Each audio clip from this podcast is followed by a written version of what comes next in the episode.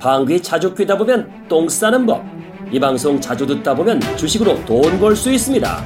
초보 투자자를 위한 주식 방송. 주식, 너 제대로 못 껴보자.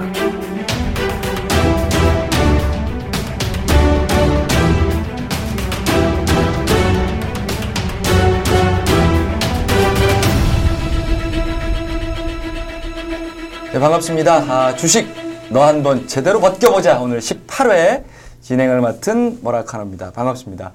아, 오늘은 좀 남탕으로 좀 진행을 하도록 하겠습니다. 요즘에 또 뭐 남북 관계 또 뭐 중국과의 관계 여러 가지로 경제적 정치적으로 좀 시끌시끌하고 이슈들이 많은데요. 오늘 이런 여러 가지 주변 상황도 같이 좀 풀어보는 시간을 갖도록 하겠습니다. 어김없이 오늘의 주인공 무국 선생님 나오셨습니다. 반갑습니다. 네, 안녕하십니까. 오선사였습니다. 오늘도 국제 정세라든지 지금 급락 이후에 시장이 급반전하고 있습니다. 이게 추세 전환인지 아니면 기술적 반등에 불과한지 거기에 대해서 같이 한번 고민을 나눠보는 시간을 가져보겠습니다. 네, 알겠습니다. 자, 그리고 우리 몰빵님. 네. 오랜만에 또 정식으로 등장했습니다. 몰빵입니다. 자, 아마 지난주, 지지난주 주식 몰빵하셨던 분들 또 고민과 시련의 몰빵이었을 겁니다. 그러나 해가 뜨면 또 달이 오겠죠. 달이 뜨죠. 또 달이 뜨면 해가 뜹니다. 오늘 다시 한번 달 뜨는 이야기로, 아니, 해 뜨는 이야기죠. 해 뜨는 이야기로 한번 준호버 달려보겠습니다. 네, 정신 좀 차리시고요. 네. 아, 지난주에는 그 사실 남북 간의 관계 때문에 좀 시끄러운 일들이 많았고 그것이 이제 정치적인 이유였습니다만은 경제적인 것에도 분명히 많은 영향을 미쳤고 또 이제 앞으로 9월 3일인가요? 또 우리나라 또 그 박근혜 대통령이 방중을 또 하는 그런 일정 때문에 또 이제 대외 국제적인 정세에 또 영향을 또 미치지 않겠느냐라고 하는 다양한 좀 이슈들이 있었습니다. 초반에 말씀을 해주셨던 것처럼 먼저 첫 번째 이야기는 아, 이게 기술적 반등이냐 아니면 추세 전환이냐라고 하는 부분부터 좀 짚어주시겠다고요. 네. 저는 개인적으로 추세 전환이라고 판단하고 있습니다. 근거는 뭘까요? 어, 그냥 초기예요. 네. 어, 제가 1993년에서 2004, 5년까지 네. 그때도 500에서 1000만 넘어가면 두둑이 맞았습니다. 예. 우리 시장이. 예. 그래갖고 2004년, 5년도에 비관론과 낙관론이 굉장히 대판 싸웠어요. 네. 그래서 비관론자를 주축하는 증권사 뭐 ABC, 네. 그 다음에 낙관론으로 주창하는 ABC에서 노상 그 요새 리서치 센터장들끼리 싸우듯이 네. 그때도 상당히 치열했었는데 결과는 천을 돌파해서 2,200까지 갔습니다. 희망적인 결과가 예, 나오는 거네요. 예, 근데 논리적으로 이때는 비관론이 더 합리적이었었고 예. 그때 어, 뭐라 그럴까 지지를 많이 받았는데 예? 실제 시장은 어. 그때부터 외국인들의 트렌드 매수가 한국 Buy Korea라고 하면서 큰 파동이 나왔습니다. 네. 지금도 이 비관론의 가장 큰 근간을 딱 제시한다면 네. 샌드위치론이 나옵니다. 예.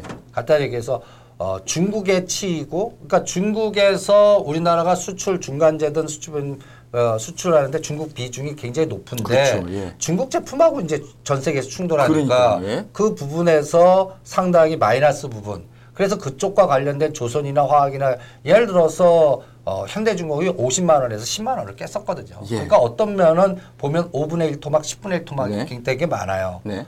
그게 또 하나는 나는 그게 징후 같아요. 우리나라 대표하는 제조업이나 뭐 LG전자, LG디스플레이, LG와 뭐 10년 만에 최저치. 요번에 예, 예. 1800까지 빠지면서 제가 한번 월봉으로 30년 그래프를 한번 다 돌려봤습니다. 예. 그랬더니 어떤 건 10년 만에 최저치. 음. 어떤 거는 9년 만에 최저치.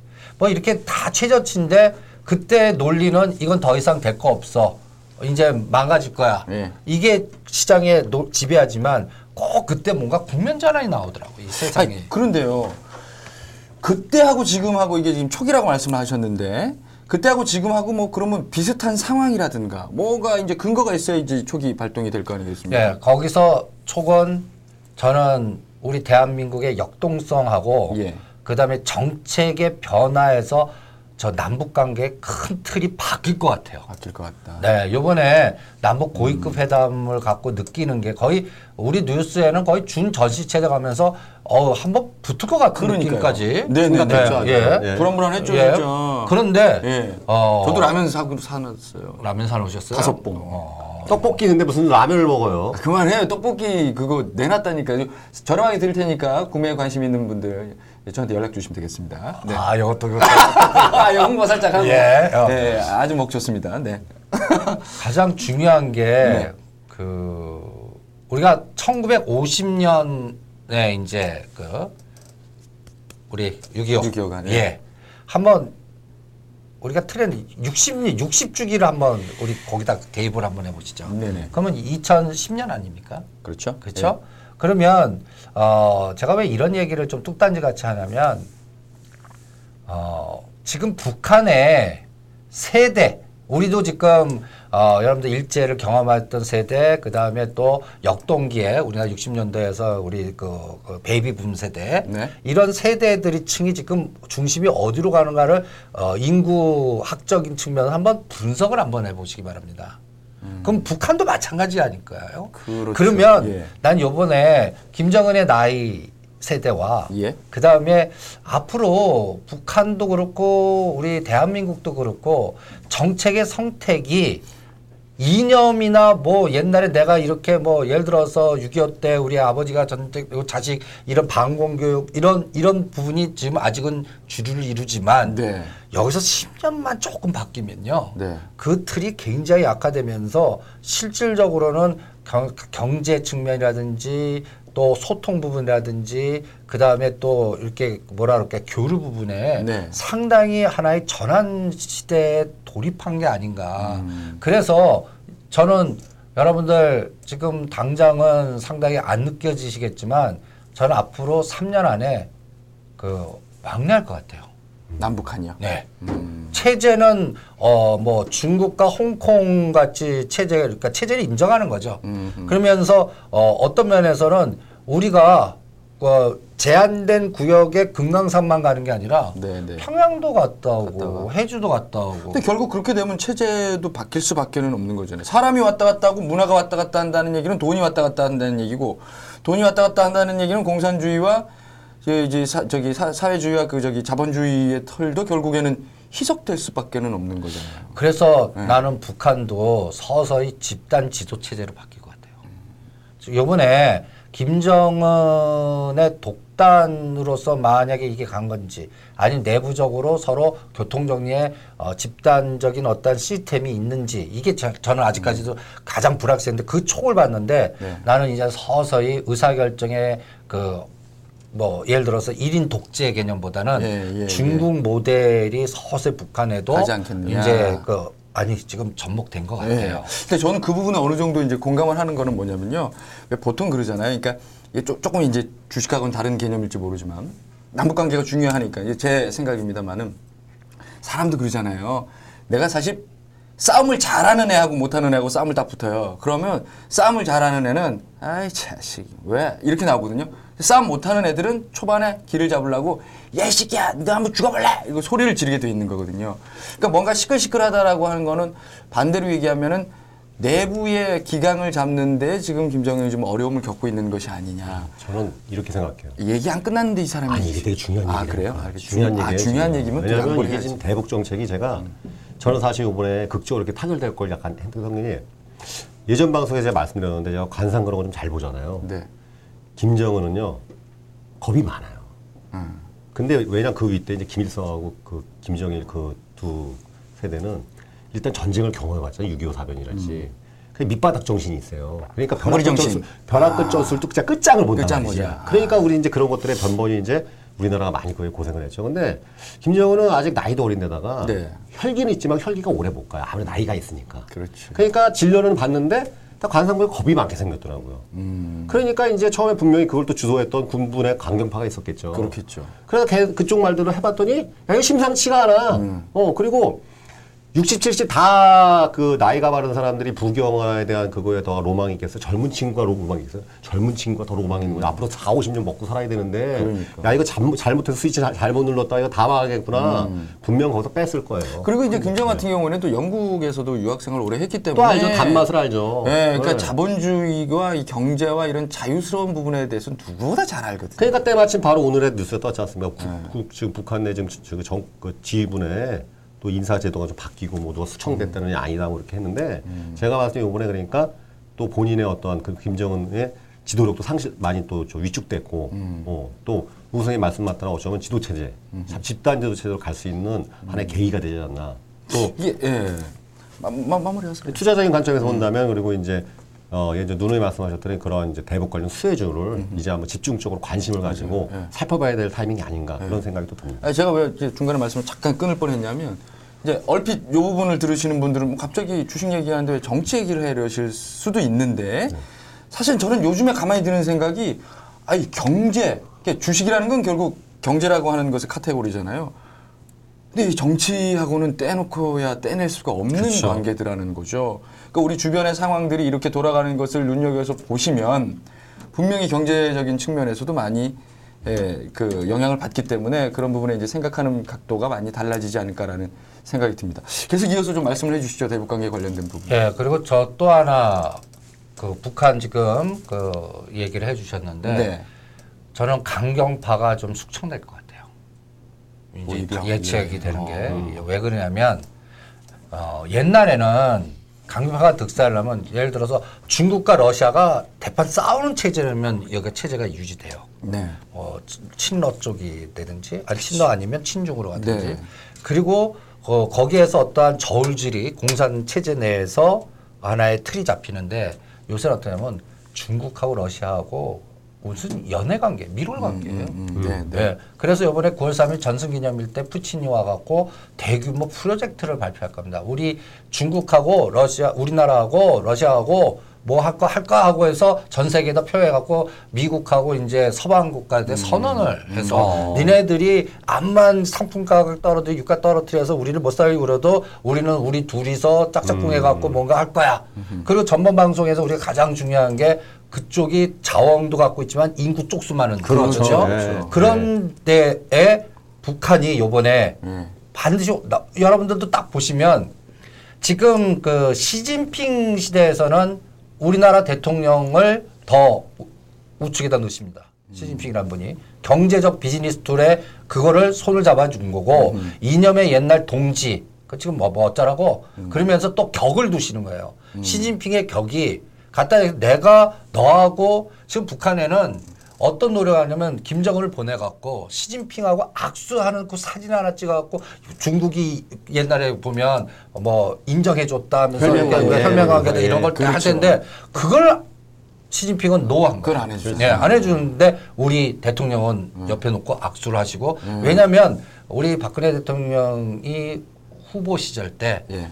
그 굉장히 그걸 노력을 많이 하셨어요 시진핑하고. 그래서 그때 그 시진핑이라는 분이 국가 주석 되기 전에 어, 좀 이렇게 힘들 때도 계속 음, 어떤 들어가 관계 유지가. 아하. 있었습니다. 그 라인의 혜택이 굉장히 지금 덜 본 거고 음. 또 하나는 또 하나는 지금 이게 장점이라는 분이 중국을 보이지 않게 파워가 이씨 컨트롤하면 북한의 강경파가 그나마 뭔가 득세하거나 힘을 얻었을 거예요. 네. 근데 지금 여러 가지 그 언론에서 보면 장점이 축청설이 나옵니다. 음. 지금 가만히 보시면 텐진이라든 여러 가지 이렇게 구도해서 네, 네. 지금 어, 보이지 않게 중국의 집단 지조 체제에서 다음 후속판이 네. 다음 후속판이 어, 공청단이에요. 그러니까 그 시진핑이라는 분이 상하이 방이에요. 그러니까 지금 보시면 네. 상하이 방이 있어요. 예.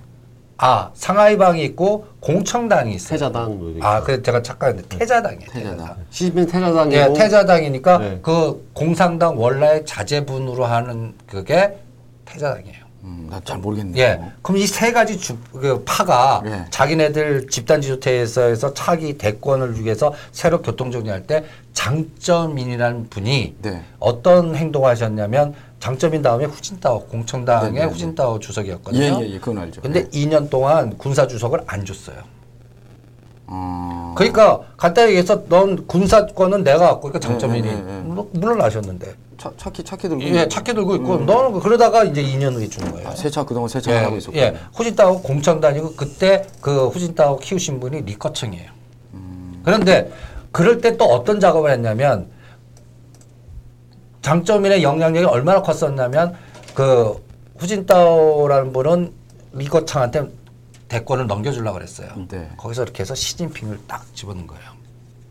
그거를 중심으로 한 게 정칭홍이라는 분이 있습니다. 아, 태자당에. 네. 그러니까 여러분들이 오늘 그 지금 이해가 이해가 안 되시는 분들은 어 뭐 네이버나 구글 검색에 태자당, 상하이방, 공충. 공청당, 그다음 후진타오, 장쩌민, 그다음에 어 쩡칭훙, 리커창 이런 것들만 누르시면 네. 쫙 연결고리가 이루어져서 어떤 트렌드 소설 같은 스토리텔링이 나와요.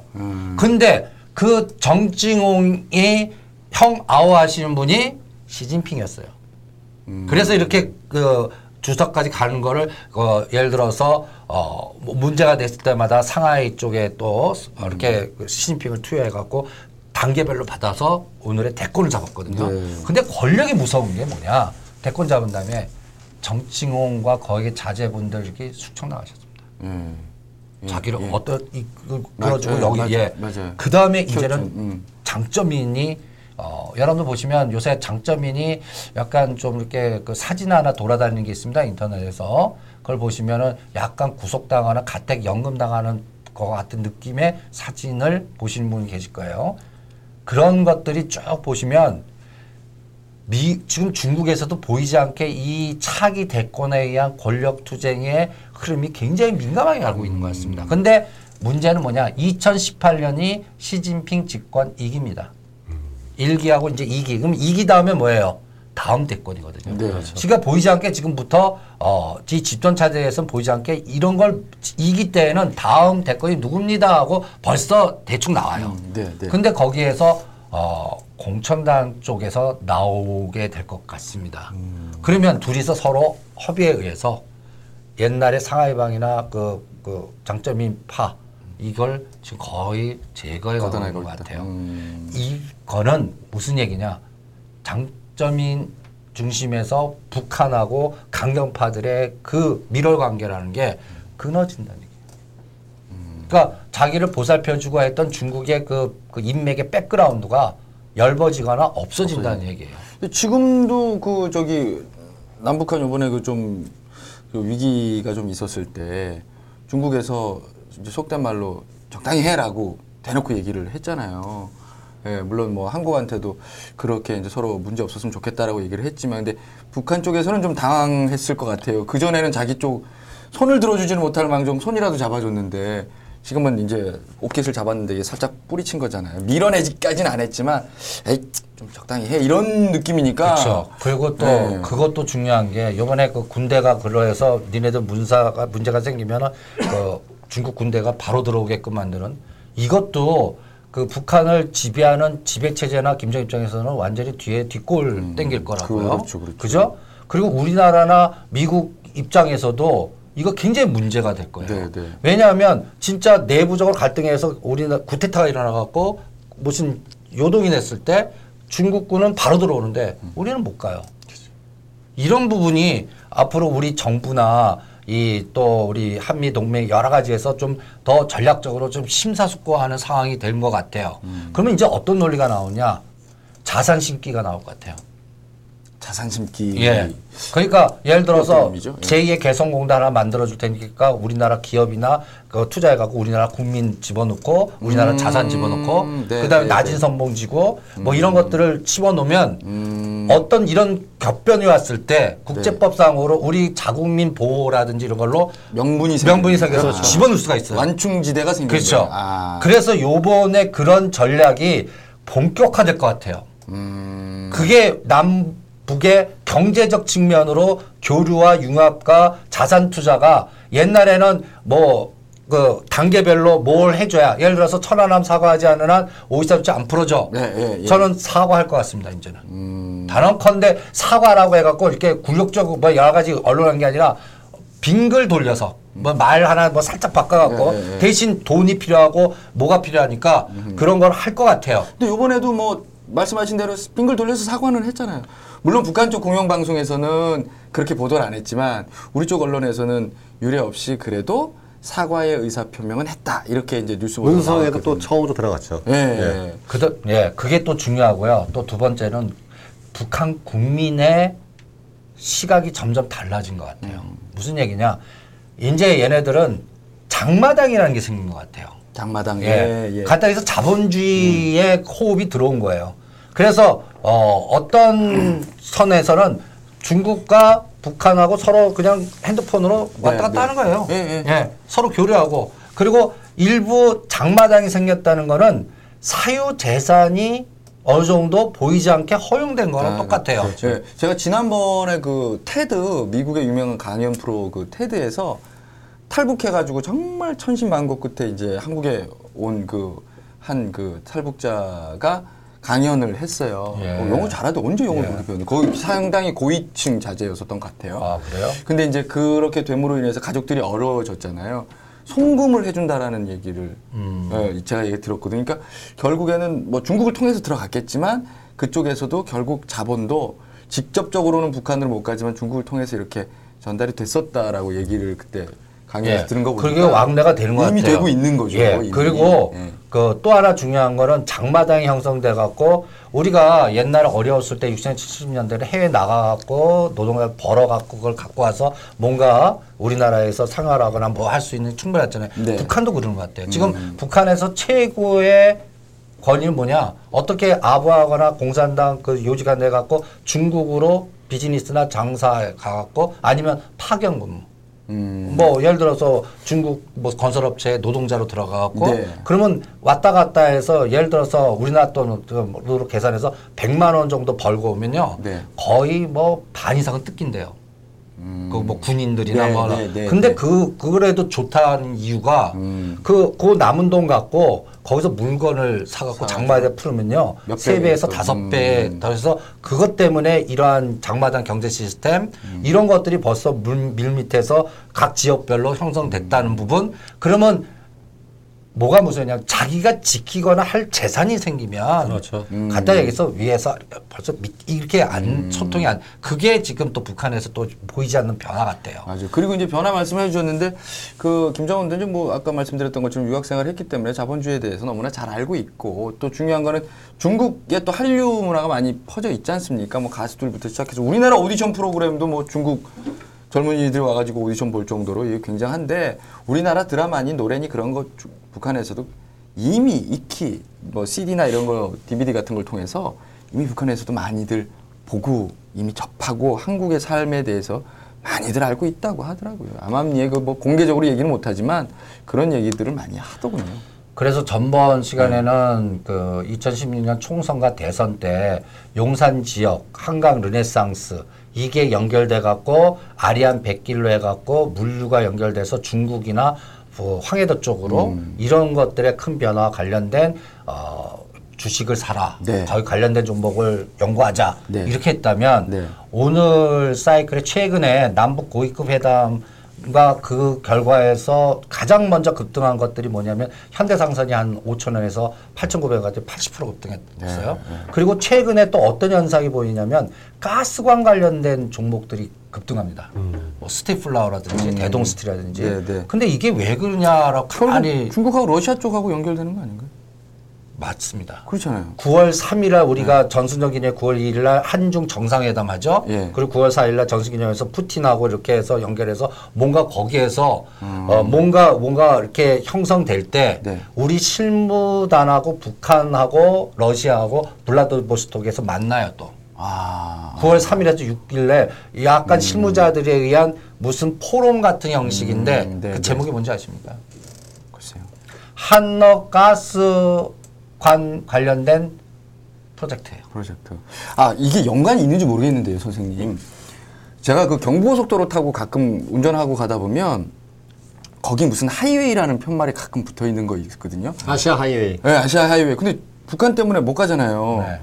근데 그, 그, 그, 그, 그런 것도 결국에는 하이웨이 가스관이 결국에는 북한을 통해서 러시아를 다 가야 되는 건데 예전부터 이제 그게 사실은 계획이 있었겠죠. 우리가 몰라서. 그렇지. 있었습니다. 네. 그리고 이번 우리 박근혜 대통령께서 후보 때 그 프로젝트를 하겠다고 해서 유라시아 initiative를 해갖고 그 공약에다 넣었습니다. 네. 근데 남북 관계라든지 여러 가지 사태의 변화에 의해서 그거를 못했다가 네. 요번에 이제 그 남북 고위급 회담으로서 하반기 그 집권은 기 시기 놓으면 좀 딱 반 지난 이후에 네. 뭔가 국면전이 탁 나서 우리 대통령께서는 원칙적으로 딱딱 하는데 이제는 북한이 바뀌는 거예요. 음. 왜냐하면 러시아, 중국이 자기네들 말 안 들어주고 내부도 갈등되고 네. 돈도 필요하고 그러다 보니까 옛날에는 중국에서 석유 들여다 놓고 아 그럼 중국의 석유 이게 아니면 러시아라도 음, 끌어낼 그렇죠. 텐데 이것도 둘이서 그러니까. 짝짝대니까 예, 예. 힘드니까 아 이제는 뭔가 경제적인 tool을 하나 만들어서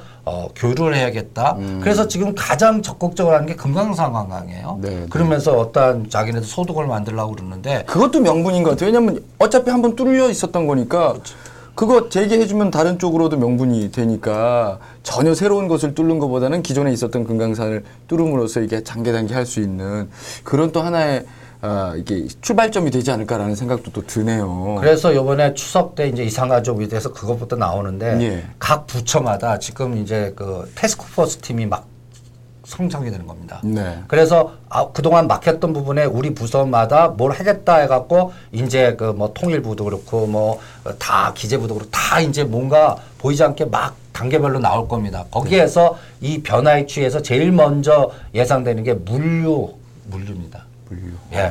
그러니까 물류에서 가장 움직이는 게 이제 철도, 철도 프로젝트, 가스관 프로젝트. 예. 그래서 이런 것들이 아까 얘기한 대로 우리 기존에 이미 됐던 그 지금 아리안 백기를 보면 무슨 관광 지금 하는 것이 저게 뭐 쓰이지 않잖아요. 음, 네, 네. 근데 만약에 이게 이제 남북 관계 사람들이 교통하고 교류하고 막 그러면 거기가 제일 복잡해질 것 같아요. 음. 그러면 간단히 얘기해서 인천에서 이렇게 돌아가는 라인도 있지만 이 김포에서 그냥 북한으로 네, 가버리는 거예요. 그렇네요. 그러다 보면 또 물류 그렇죠. 이런 것들 네. 그리고 또 부산에서 지금 블라디보스카 뺑 도는 거를 철도로 해갖고 이제 다이렉트로 이제 음, 네. 그러면서 거기에다가 제2의 개성공단을 뭔가 작업을 할 것 같아요.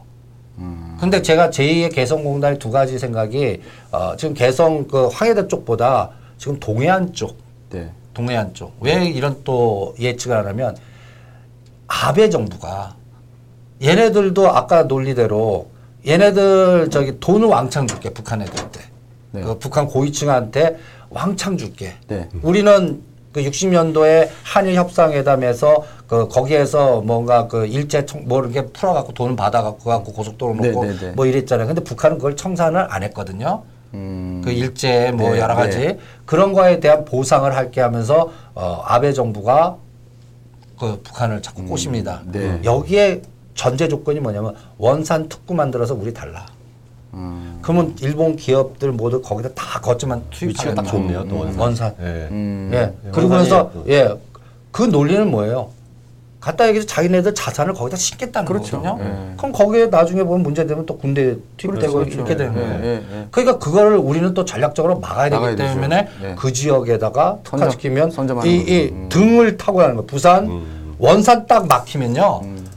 음. 우리가 교통 왕래 애들에도 그 거점에서 일본 애들이 거기에 자기 자산을 가다 보면 또 여기 17세 때. 원산이 가장 큰, 아주 큰 도시였죠. 그쵸. 그게 거의 요지였거든요. 해상 쪽으로나. 그래서 그 부분이 지금 굉장히 전략적으로 뭔가 중요한 포인트가 될 것 같고 그래서 금강산 거점, 원산 거점, 나진성보 거점, 그다음에 황해도 어, 해주 거점 이런 것들이 이제 하나의 트렌드가 돼 갖고 우리가 어 1년 지날 때마다 어 이게 진짜 가능해. 지금 전혀 생상 상상할 수 없는 정도의 속도로 북, 대북 정책이 변화될 것 같습니다. 제가 지금 말씀 딱 들어보니까 남북 간의 관계가 만약에 개선이 돼서 왕래가 생긴다면 거기서 올 수 있는 경제적인 파급 효과는 지금 당장은 사실 그렇게 크지 않겠죠. 직접적으로는.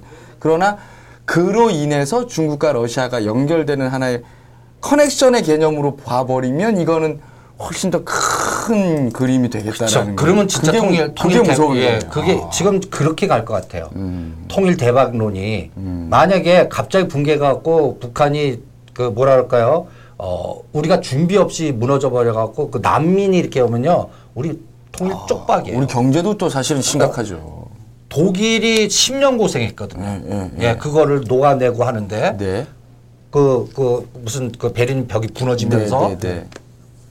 우리는 이렇게 거점을 마련하고 그 통제하고 그러면 거기서 살게끔 그 북한 주민들이 경제력을 확보할게 키우고 그러면 우리나라 역동력 제가 우리 국민의 그 한민족의 역동성이라는 게 음. 배고픈 사람들은 또 귀신같이 벌어요. 또 열심히 하고. 음, 맞아요, 맞아요. 그러니까 북한 그 주민들도 그런 시스템을 하면 갑자기 우리나라 안 내려요. 음. 자기네들 거점에서 비즈니스 tool 해갖고 거기서 막 키워갖고 오히려 남한에 있는 부자들하고 그 뭐랄까 조인트 벤처 해갖고 막 만들겠죠. 음. 그럴 수도 있겠죠. 예, 그러면 그 거점에서 뭔가 갑자기 우리나라의 시너지가 엄청나게 커지고 음. 어, 역동성 커지고 네트워크화가 되면 이거는 단계별 비즈니스 tool이 엄청나게 형성될 거예요. 아, 근데 그거 진짜 그림 좋네요. 왜냐면 이 동서독도 보면요. 서독이 있고 동독이 있었잖아요. 그 중간에 갈렸잖아요. 그렇죠. 이쪽에서는 이제 이제 그 미국이 이제 나중에 하고 이쪽에서는 이제 그 당시 소련이 해가지고 반 나눴잖아요.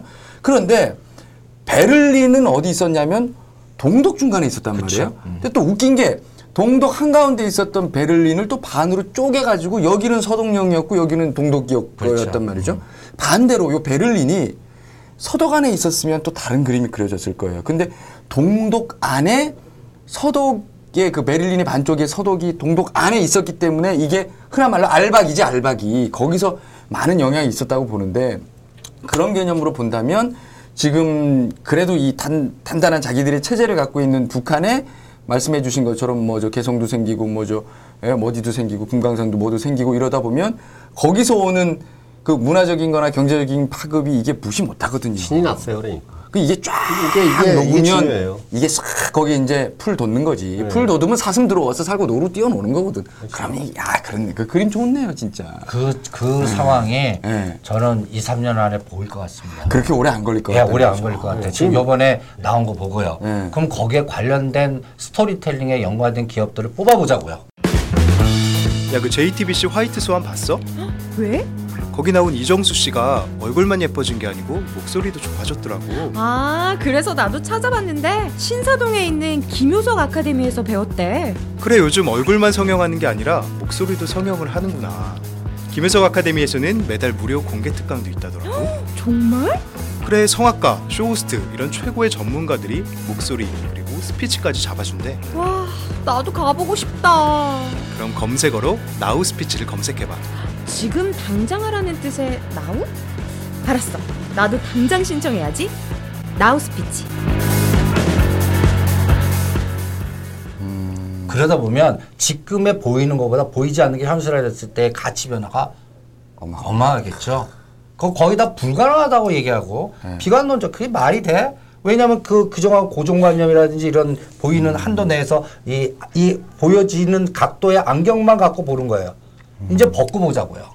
그러면서 세계 정세에 돌아가는 거 북한의 지금 권력 투쟁에서 우리나라한테 참 유리하게 가는 그리고 러시아하고 중국하고 또 싸우는 게 아니라 친밀 관계 왜 미국이 양쪽 하나 지금 그걸 테이퍼링을 이제 끝내면서 금리 인상 시점에 자기네들은 풀어나왔던 돈을 걷어들여야 되는 타이밍에서 뭔가 정책적으로 자기네들 파트너십 만드는데 일본밖에 없어요 솔직하게 네. 이미 좀 유럽 쪽이 뭔가 좀 해주길 바랬는데 자기네들 살아나기 힘들어요. 네.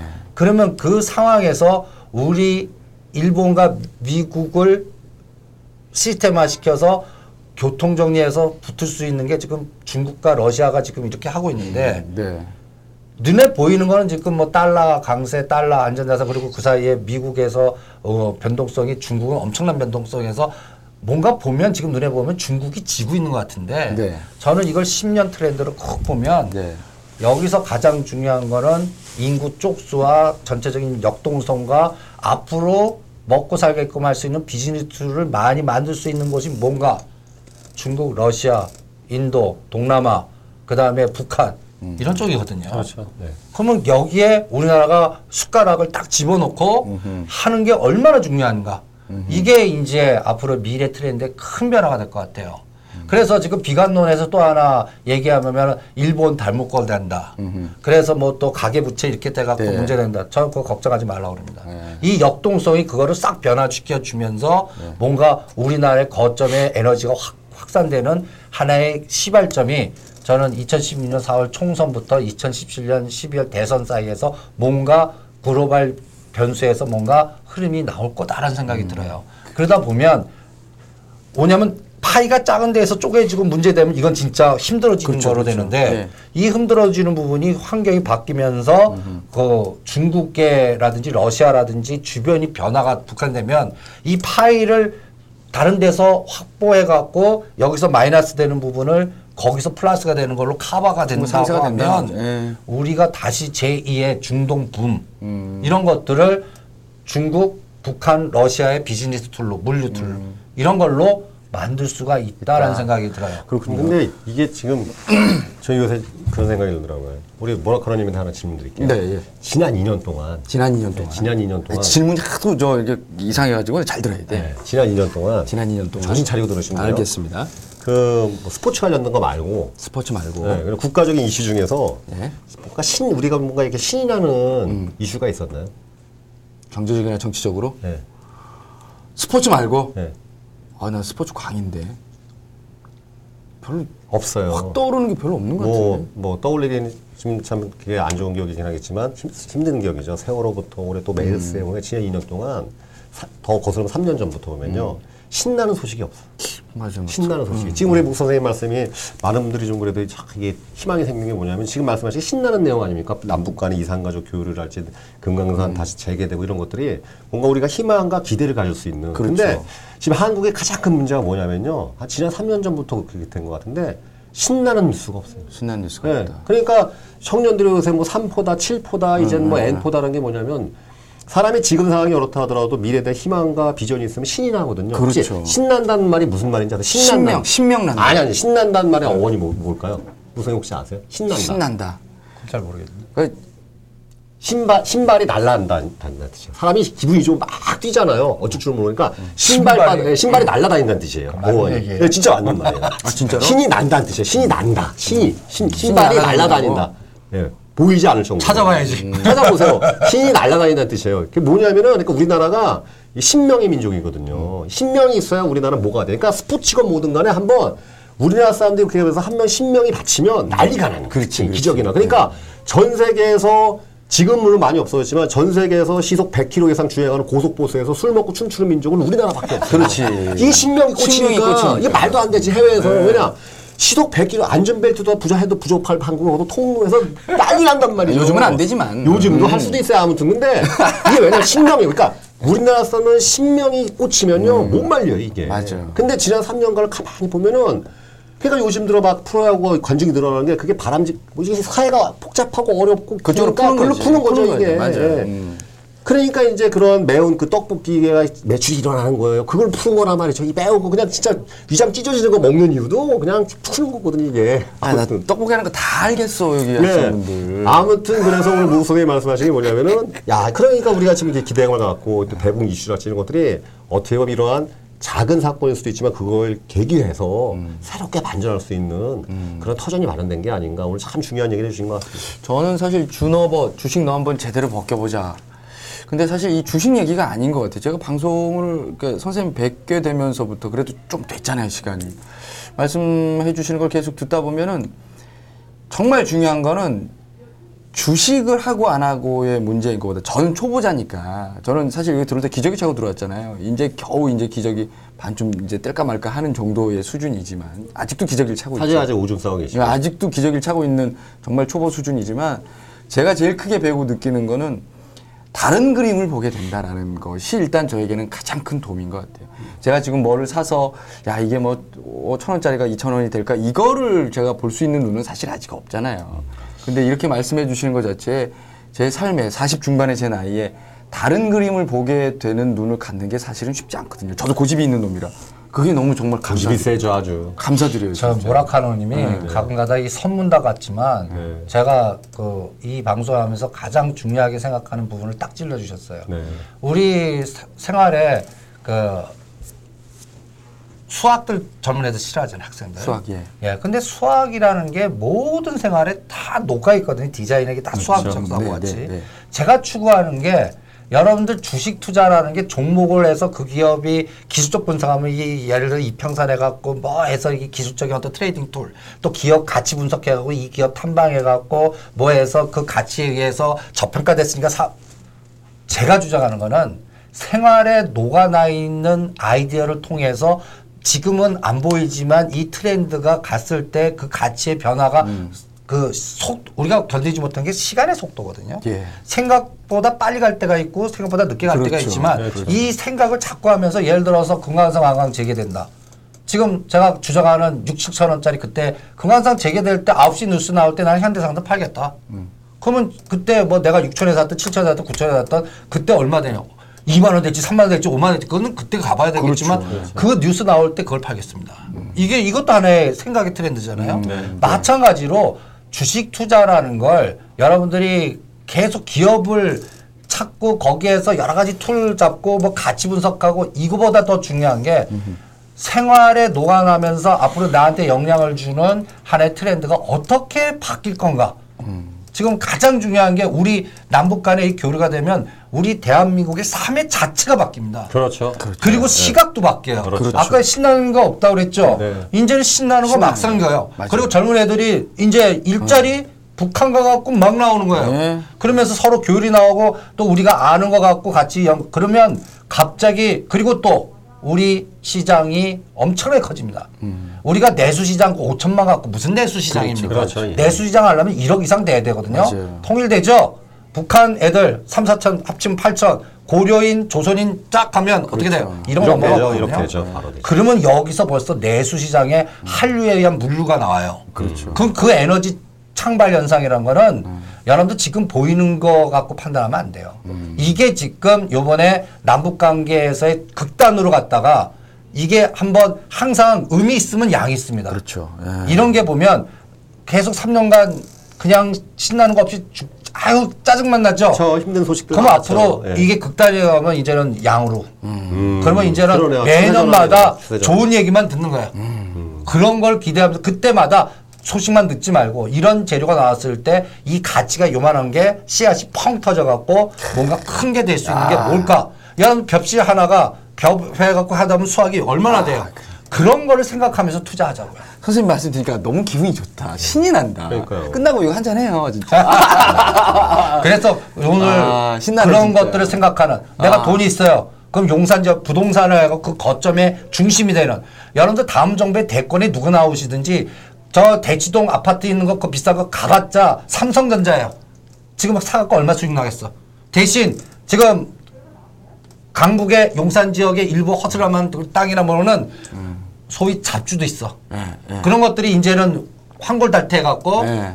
다음 정부에서 정책적으로 거기다 자금 투자하고 뭐하고 물류에 거점되고 옛날 오세훈 씨가 한강 르네상스 그 오세훈 씨의 르네상스랑 즉 앞으로 추진하려는 정부의 르네상스가 뭐가 차이 있나 보고 그다음 앞으로 물류가 물류예요. 사람이 SNS 소통 물류 사람들 간에 만나야 뭐가 비즈니스가 생기잖아요. 그렇죠. 네. 이게 이제는 접점이 많이 생기는 거예요. 그러면 말이 통하잖아요. 그렇죠. 예? 영어, 독일어, 일본어 물론 거기 잘하는 사람 모르겠지만 북한 애들 말이 좀 이상하고 뭐 못 알아듣지만 그래도 처음 만나도 통하잖아요. 통하죠, 예? 그럼요. 예. 그러면서 거기서 이루어지는 비즈니스 툴 네. 이런 것들이 생각보다 굉장한 큰큰 현상을 나올 거고 다음 정부는 그걸 주축을 할 겁니다. 그래요. 아니 선생님 말씀을 들어보니까 이제 슬슬 뭐 또 정리도 해야 되겠습니다만은 사실 뭐 오늘 정, 정치적인 얘기를 좀 많이 한 것처럼 아마 들리고 보이셨을지도 모르겠습니다만은 제가 방송 이렇게 하면서 제가 지난 방송에 또 먹고 사는 일 때문에 못 나왔잖아요. 저그 방송이 있어가지고. 장사가 잘 되시잖아요. 아니 그 떡볶이 말고 이 사람은 다 저기 방송이 있었다고 네. 홈쇼핑. 네, 홈쇼핑도 하시고, 방도 하시고, 떡볶이도 하시고, 뭐, 1타 3피인가요, 네. 지금? 그래서 아무튼 시끄럽고요. 그래서 이제 선생님 이 오늘 또 말씀 딱 들으면서 제가 느낀 게 예전에도 한번 그 말씀을 해주셨는데 만약에 주식이라고 하는 게 기업의 어떤 그 수익 내는 구조나 이런 것들을 면밀하게 분석한 데이터만으로 가면은 프로그램을 만들면 되는 거잖아요. 그래서 그 프로그램에 맞춰서 어디 투자할까? Yes or no 그럼 컴퓨터가 답을 딱 해줄 거 아니에요? 거기 투자하면 되는 거죠. 근데 그렇게 되지 않는다는 거예요. 왜 그런 거 저는 말씀을 딱 해주시는 걸 지금 곰곰이 생각을 해보니까 핸드백이 두 개가 있어요. 하나는 100만 원짜리고 하나는 1000만 원짜리예요. 근데 가죽의 원가로 따지면 이게 10배의 차이가 있냐 이거예요. 아니거든요. 근데 돈 있는 사람은 뭐 예를 들어 에르메스 1000만 원 그러면 산단 말이에요. 왜? 이거는 이거는 가죽의 양과 질로 생각할 수 없는 브랜드의 value가 있기 때문에 거기에 투자하는 거거든요.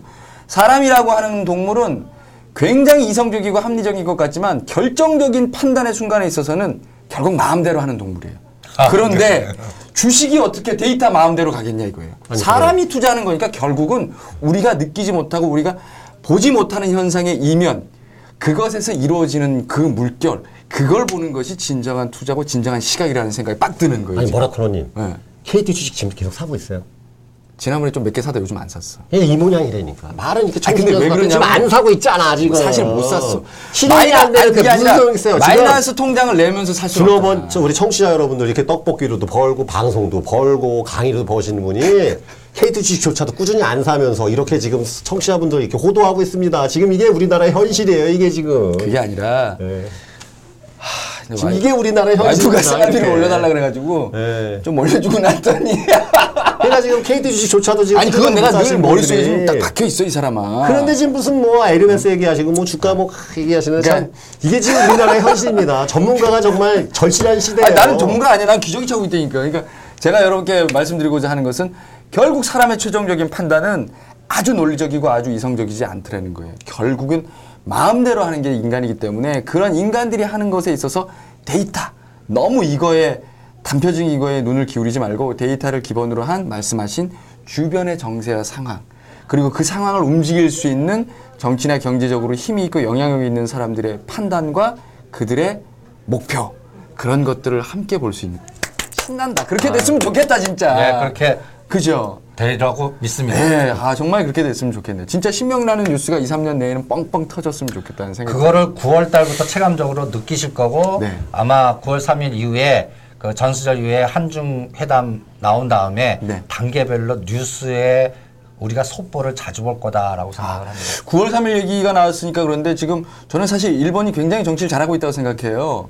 예, 왜냐하면 우리한테 유리하게 돌아가거든. 지금 아베도 9월 3일에 안 간다고 다른 핑계를 댔지만 안 간다고 공식적으로 얘기를 했고. 하고 싶어도 못 갔죠. 못 예, 가는 거죠. 그리고 지금 김정은도 아마 못 가요. 못 가는 걸로 제가 알고 있거든요. 네. 그럼 사실 최종회라는 분만 갑니다. 예, 예. 그러면은 이제 우리나라 쪽에 더 고마워할 것이고 더 손을 잡게 될 것이고 더 친밀하게 될 수 있는 그런 여건들이 만들어지는 부분에 있어서는 일본이 지금 우리나라를 위해서 장기적으로 볼 때는 얘네들이 잘못 판단하고 아주 잘하고 있다. 그리고 미국에서도 얼마 전에 그 뉴스에 나온 거 보니까 그 뭐 위안부 문제라든가 현재 처신하고 있는 것들을 그 일부 그 학자들은 굉장히 비판하는 그런 모임이 있었거든요. 그러니까 미국의 지도부도 어쩔 수 없이 경제적으로 손은 잡지만 그들도 결코 일본을 좋게 보고 있지는 않는 것 같아요. 그럼 그건 이제 우리가 예, 좀 유리한 쪽으로 적용을 잘 해야 되겠죠. 그런 것도 필요하지 않을까. 신나는 뉴스가 좀 많이 나왔으면 좋겠습니다. 아, 이제 좀 마무리를 해야 될 것 같습니다. 이제 오늘 두 가지 이슈에 대해서 말씀을 나누겠습니다. 그랬는데 이제 섞이면서 그냥 하나처럼 이렇게 됐는데 들어보시면 결국 다 이 고리가 있으니까 주식에 대한 내용도 좋지만 좀 더 시각을 넓힐 수 있는 에, 그런 시간이 되지 않았나 싶습니다. 우리 저 몰빵님 또 마무리 짓는 또 인사 말씀 좀 해주셔야죠. 사실 오늘 준호버 그, 그 짧은 시간, 시간이 되게 짧게 느껴졌습니다. 대북 네. 관련 얘기를 되게 많이 했는데 사실 지난 2주 동안, 특히 또 지난 한 주 동안에 다룰 이슈가 되게 많았거든요. 네, 그걸 네. 아마 우 선생님께서 또 그 월요일이나 화요일 날 네. 예, 또 올려주시는 시장 읽기에서 다뤄주실 거로 믿습니다. 왜냐하면 네. 지금 대북까지, 대북 이슈만으로 지금 할 수 있는 게 지난주에 지금 엄청난 네. 어, 이유가 많았었는데 아무튼 제가 말씀드린 신이 나는 신이 있어야 되는 민족이 음, 맞아요. 신나는 소식이 없으니까 자꾸 안 좋은 걸 생각하게 되고 안 좋은 걸 생각하다 보니까 안 좋은 일이 벌어지고 음. 안 좋은 일은 다시 또 안 좋은 상황을 만들고 그러나 이제는 우리도 이제 뭔가 신나는 소식을 들어야 할 타이밍이 됐습니다. 근데 네. 중요한 것은 우리가 이제 그런 신나는 소식을 우리 주식 주식에 관련된 거 아니겠습니까? 실질적인 어떤 수익으로 전환하실 수 있는 지혜와 그래서 판단할 수 있는 능력이 필요하신 건데 지금 이 준호업 방송의 가장 중요한 것은 저희가 어떤 종목을 추천드리고 그런 것이 아니라 어떤 또 이런 상황을 보면서 이야기를 만들어 스토리텔링을 해- 통해서 미래를 예측할 수 있는 힘이랄지 그다음 생각하는 깊이 사고할 수 있는 힘 실질적인 어떤 움직임을 가지고서 그것을 나의 수익과 연결할 수 있는 그런 깊은 사고력을 요구한다는 아주 올바른 방송이라는 거. 그러니까 가끔 이렇게 주식 투자도 잘 안 하면서 그 우리 청취자들을 호도하는 그런 분들이 가끔 이렇게 있는 경우도 있겠지만 항상 좋을, 좋을 수는 없는 거거든요. 항상 사례 분별 정확히 하시고 옥석을 구분하시는 우리 준호바 청취자분들이 되시길 바라겠습니다. 알겠습니다. 뭐 별로 영향가 없는 말씀 감사하고요. 어, 아, 친해서 그렇습니다. 오해하지 마십시오. 이게 사실 주식 방송이 팟캐스트도 많이 있지만 뭐 어떤 종목이 올랐어요 네, 이런 얘기는 많이 하지만 사실 이렇게 풀어가는 내용은 없잖아요. 그게 아마 무 선생님이 계시기 때문에 넓은 시야에서 또 이렇게 얘기를 해주시는 게 아닌가 싶습니다. 오늘도 정말 좋은 말씀 감사드리고요. 마지막으로 또좀 네, 마무리 말씀 좀 부탁드릴게요. 그래서 여러분들 우리가 이런 그 팟캐스트를 통해서 큰 그림 그리기를 하고 우리가 준호버 카페를 만들었습니다. 네. 거기에서 이제 세부적인 전략이라든지 종목에 대한 브리핑 이런 것들을 계속 해드리니까 어, 팟캐스터와 준호버 카페를 같이 연관해 보시면 여러분들이 투자하는데 다양한 어, 지식을 얻을 수가 있고 그 다음에 또 제가 책을 읽으라고 막그 무구 선생 서재에다가 읽을 만한 책들을 막 올려줍니다. 엄청 올라오죠. 오늘 예. 책뭐 예. 가지고 오셨나요? 그러니까 오늘은 요 두 가지 책. 네. 어, 투자 아이디어하고 투자 에볼루션. 어. 그 투자 역사에서 어떤 아이디어가 주식시장의 트렌드를 만들었는지 네. 이거를 한번 공부해 보시면 이건 초급자용 아닙니다. 좀 어려워요. 아. 그러니까 중급자들 이상 또 요 두분 이렇게 책을 읽어 보시면 뭉 선생님 책은요 두께가 무시무시해서 항상 들기조차 무겁습니다. 이거 아령인데 아령. 틈틈이 하고. 네, 운동 효과가 있어가지고. 네, 이 책을 통해서 예. 여러분들 그 서구의 아이디어가 어떻게 움직였는지 역사 이걸 공부해 보시면 네. 여러분들이 투자 철학과 전략과 호흡이 내공이 세질 거다 이렇게 장담하니까 그 부분을 어, 여러분들 체크해 주시기 바랍니다. 알겠습니다. 책 하니까 저도 요즘에 읽고 있는 책이 한 권 있습니다. 그저 어, OBM 마케팅이요? 아니 그거 말고 그걸 저래? 그, 그 저기 이카루스 이야기라는 책을 읽는데요. 이카루스가 왜 저 하나님보다 높이 날고 싶다고 태양 근처로 갔다가 날개가 타서 죽잖아요. 근데 이카루스에게 날개를 만들어 준 사람이 아버지예요. 그 미로를 만든 그 신화에 나오는 그 인물이잖아요. 아버지가 이제 이카루스에게 날개를 만들어 주면서 경고를 분명히 해요. 너무 높이 날지 마라. 너 잘못하면 죽는다. 이렇게 우리는 알고 있잖아요. 근데 그 이면에 아버지가 이런 경고도 했대요. 또한 너무 낮게 날지 마라. 왜냐하면 바다 위를 날 때 물에 젖으면 날개가 물에 젖으면 그 또한 죽는다. 그래서 너무 높게 나는 것도 위험하고 너무 낮게 나는 것도 위험하다. 이렇게 아버지가 조언을 했다는데 우리는 그 신화를 보면서 어떤 교훈만 얻냐면 너무 높게 나는 것. 예, 그런 것에 대한 교만하지 마라 늘 이런 것에 대한 교육을 받았던 것 같아요. 하지만 내 자신의 능력과 내 자신의 꿈이 너무 낮아지는 것도 스스로에게는 굉장히 예, 안 좋은 그런 예, 아주 위험한 일이라는 생각이 들거든요. 여러분 스스로의 가치를 너무 낮게 평가도 결코 하지 않으셨으면 좋겠고요. 이런 무국 선생님의 말씀을 통해서 또 넓은 세상을 보면서 그런 꿈을 좀 더 높게 날릴 수 있는 그런 시간이 됐으면 하는 바람을 가지면서 예, 이 시간을 마무리 짓도록 하겠습니다. 두분 말씀 감사합니다. 예, 고맙습니다. 예, 감사합니다. 네.